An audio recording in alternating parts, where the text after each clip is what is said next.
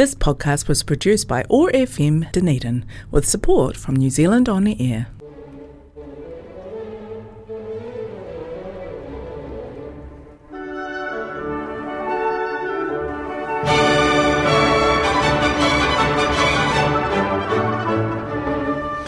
Hello, everybody. Welcome back to the listening room. My name's Ken Young, and uh, for the next hour or so, I'm going to be playing you some rather splendid music. I thought we'd uh, begin today with uh, some Brahms, in particular, the third movement from his fourth and final symphony.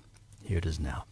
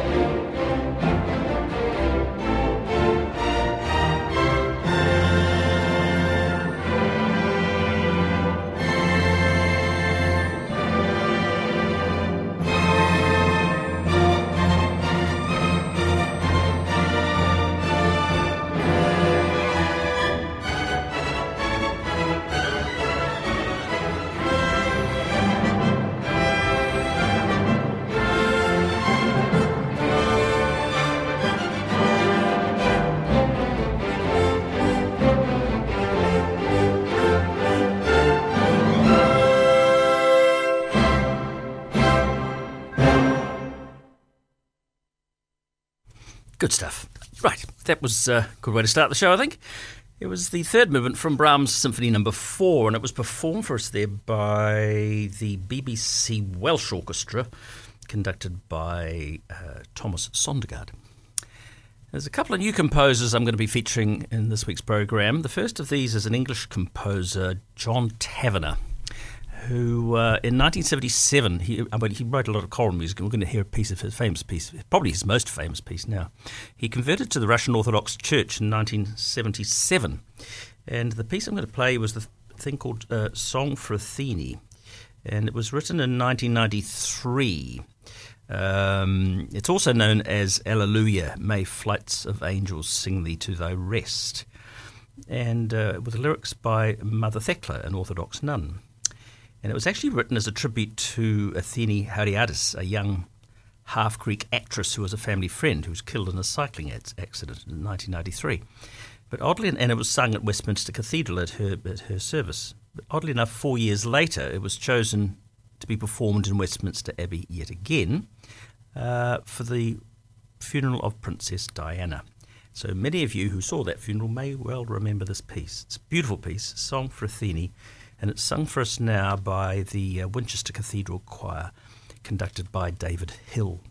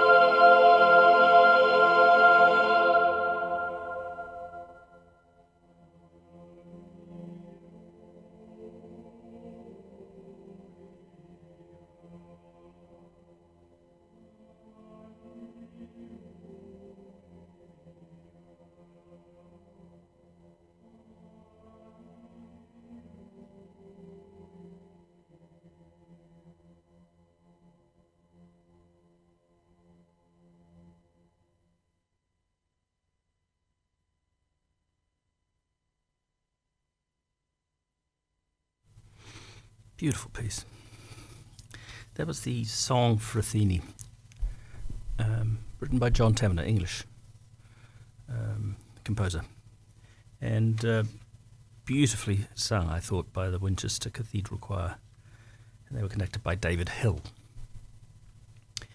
Moving on now, and uh, a movement from a, a favourite cello concerto of mine, uh, Bohuslav Martinu, very good Czech composer. Um, he wrote lots of pieces for solo cello and various ensembles, and this is his first full cello concerto. It was originally conceived in his hometown of Polica in um, Czechoslovakia in 1930 with a small orchestra, chamber-sized orchestra, and then while he was living in Paris, he he uh, orchestrated it for a larger orchestra, and that was performed for a few years. And then finally, just a couple of years before he died, or no, four years before he died, uh, he died in 1959. In 1955, he reorchestrated, and we have the best version yet of it. So this is the third version, the final version of the first movement of the cello concerto number one by Bohuslav Martinu. It's played for us by the English cellist Raphael Wallfisch with the uh, Czech Philharmonic Orchestra conducted by Jiří Bělohlávek.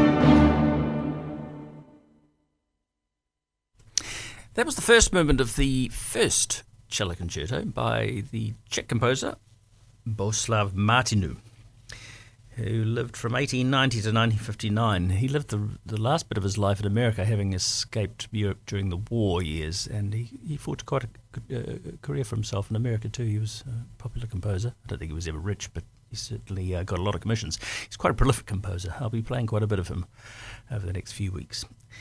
Moving on now to some uh, uh, Russian music, in particular a Rachmaninoff piano prelude, his Opus 23 uh, set. This is the fifth from that particular set, and it's played for us in this live recording from the Free Trade Hall in Manchester during a 1969 recital by the fantastic Russian pianist Sviatoslav Richter. So, Prelude Opus 33, number 5 in G minor by Rachmaninoff. It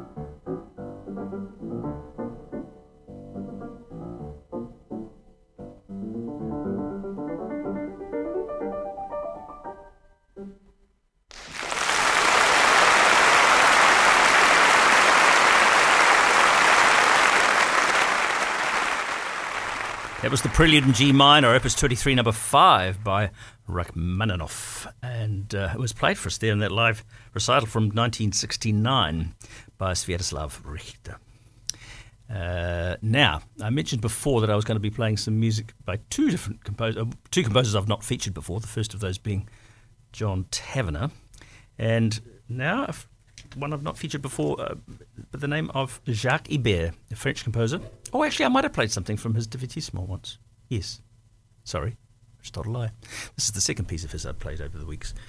Anyway, it's a beautiful piece he wrote called Ports of Call, or Escales. And uh, he was a French composer. In fact, he was born the same year as Martinů, uh, 1890, and he lived through to 1962. And this is a piece he wrote in about 1932, 19, oh, yes, no, 1922. Uh, Escales, a beautiful uh, symphonic piece.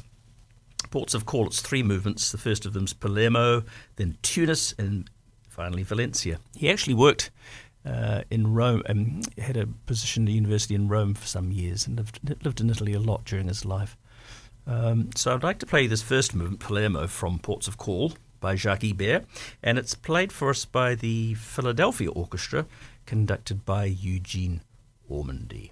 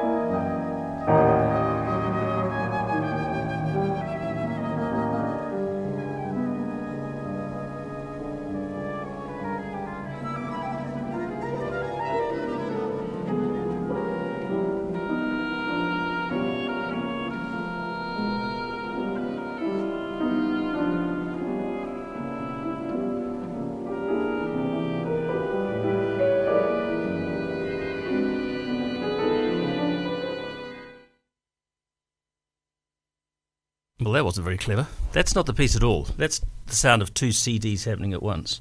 So we'll just uh, rectify that while I talk to you for a little while. I'm going to push both those out like that. Um, I thought it was sounding pretty interesting. I was just doing something else and I turned the volume up, and there, there were two things happening. So we don't really want that. So I'm just going to, um, I'm just going to pop this back into the, the next machine and uh, wait for it to load, and we can talk about Jacques Ibert. The piece I did play you once was Divertissement, which is sort of like a raucous circus type piece for a small ensemble of a handful of strings and trumpet and clarinet and things like that. Um, but uh, this is a completely different kettle of fish altogether. So apologies for that slight muck up. And um, let's have a listen to Escales, the first movement, Ports of Call, Philadelphia Orchestra, conducted by Eugene Ormandy.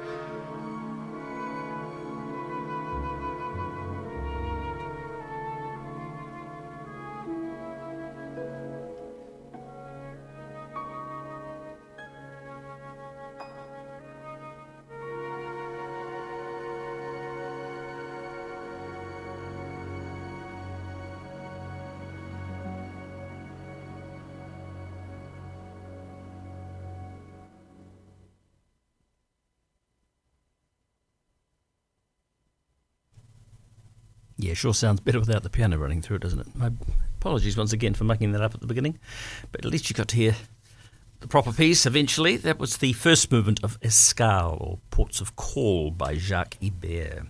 Palermo is the name of that movement. Beautifully played, I thought, by the uh, Philadelphia Orchestra, conducted by their longtime conductor, Eugene Ormandy. Let's uh, continue in the French fame with this uh, um, gorgeous little piece by Gabriel Fauré, a little short nocturne.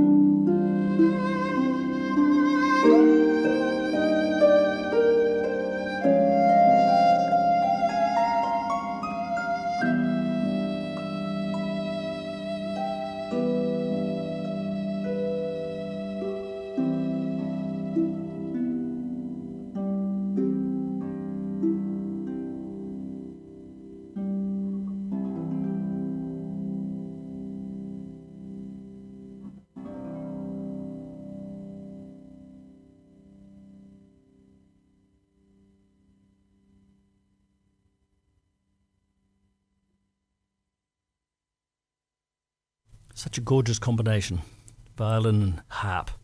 That was um, a short nocturne by Gabriel Fauré for violin and harp, and it was beautifully performed there by my old friend from the NZSO, Carolyn Mills, on harp, uh, with her good friend Dawn Harms on violin. That's from a, a, CD which was made some time ago by Atoll Records. It's called Song uh, Song of the Black Swan. Some beautiful music on there. Um, I've uh, featured this album a couple of times in recent weeks. Um, that is a particularly gorgeous piece, I think you'll agree. So, from a, a New Zealand harpist to a, uh, a, New Zealand composer, David Griffiths, very fine choral composer, and um, he wrote uh, three. He set three Baxter poems, James K. Baxter poems, uh, some years ago now, and I'd like to play the second of those. Um, it's called. Um, oh goodness, what is it called? I've forgotten what it's called now. That's right. Earth does at length. In fact, I'd like to read you the poem, uh, if I could. And um, it goes like this. Earth does at length her own sweet brood devour, not pelican to blood them at her breast, but doubtful boons at un- doubtful boons at you should interest. Salt in the bud and angered in the flower. Summer for this is sweeter, snow more sour. Since it is sun alone that does invest our day with richness, or our night with rest, and under the shadow of the ruined tower. Beyond the dunes surf groans in narrow cove. Lie still, let thunder beat upon the brain. Sun clothe the naked shoulders like a grave, till air and earth and sea revive again. The mountains and the dark imagined plain, the wild lost city of a mother's love.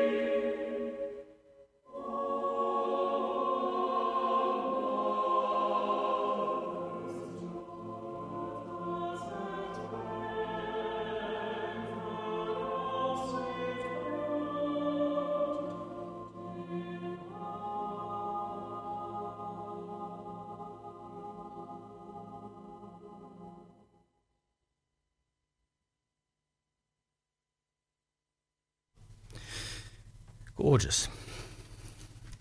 Really is gorgeous.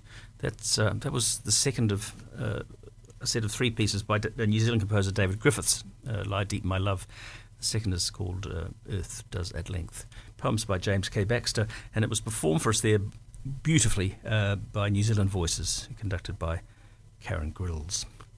Finally, on the program, I'm going to actually revert back to the beautiful CD, the song, song from Black Swan. I was going to play something else, but yeah, no, I'd like to play this. It's a piece you may well recognise by Ravel called Pavane for a Dead Princess. And it's arranged um, for violin and harp. I hope you enjoy it.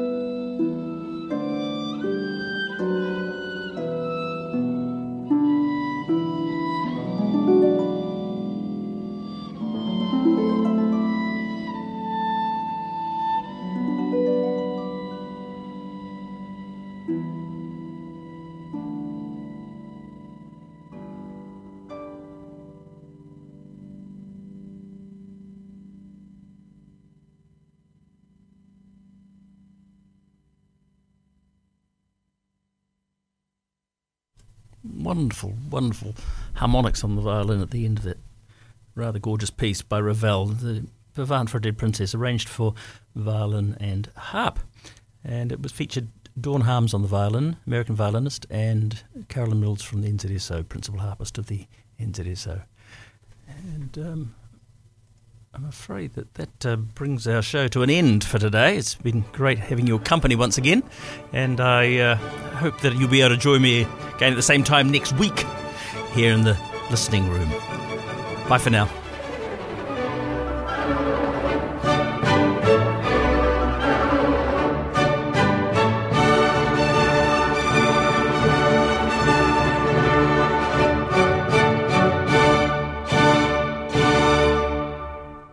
This podcast was produced by OAR FM Dunedin with support from New Zealand On the Air.